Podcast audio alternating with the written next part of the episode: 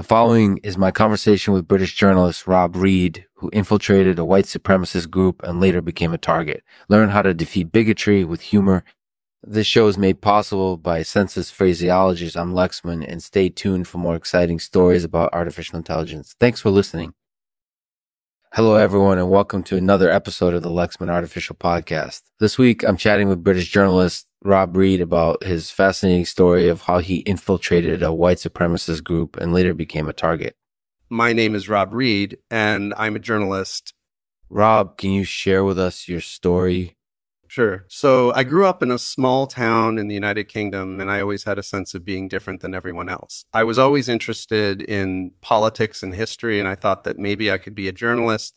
What made you decide to investigate white supremacists it kind of happened by accident. I had been writing about a far right British political party, and one of their leaders mentioned that they might be interested in entrapping me, a gay journalist, in order to discredit me.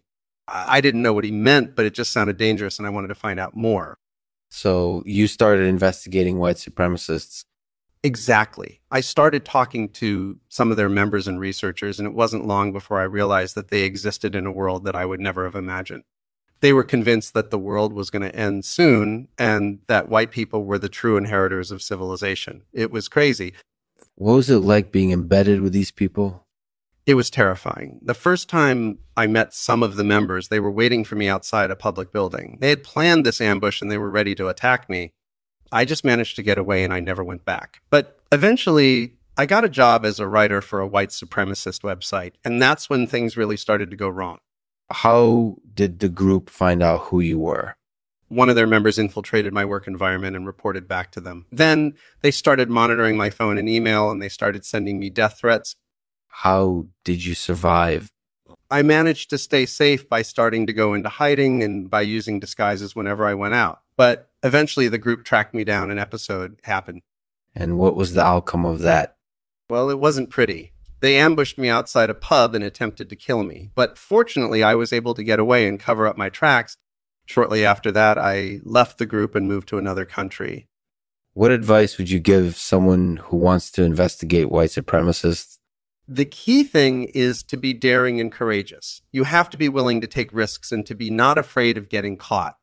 Also, it's important to have an open mind and to be willing to learn more about these groups, even if you think that, you know, all there is to know about them that sounds like such a good strategy. Thanks for sharing your story with us, Rob. It's really inspiring. Thanks. I appreciate it. So there you have it, my conversation with British journalist Rob Reid. In this fascinating story, we learn how he infiltrated the white supremacist group and later became a target. But by using courage and daring, he was able to survive and move on. I hope that this story will help you understand the dangers of bigotry and how to defeat it with humor. Thanks for listening. I'll leave it to Rob to read a poem for us. It's titled How to Defeat Ba with Humor, the story of Rob Reid. There's nothing funnier than life itself when you're learning how to fight against the wrongs that we all face every day than trying to make a stand up against people who hate just because they're different. All of us have to do is stand up tall and show them that we're not going to be silenced. We'll fight tooth and nail and never give up until we've won. Hmm. So let's get to it and defeat those shittas once and for all.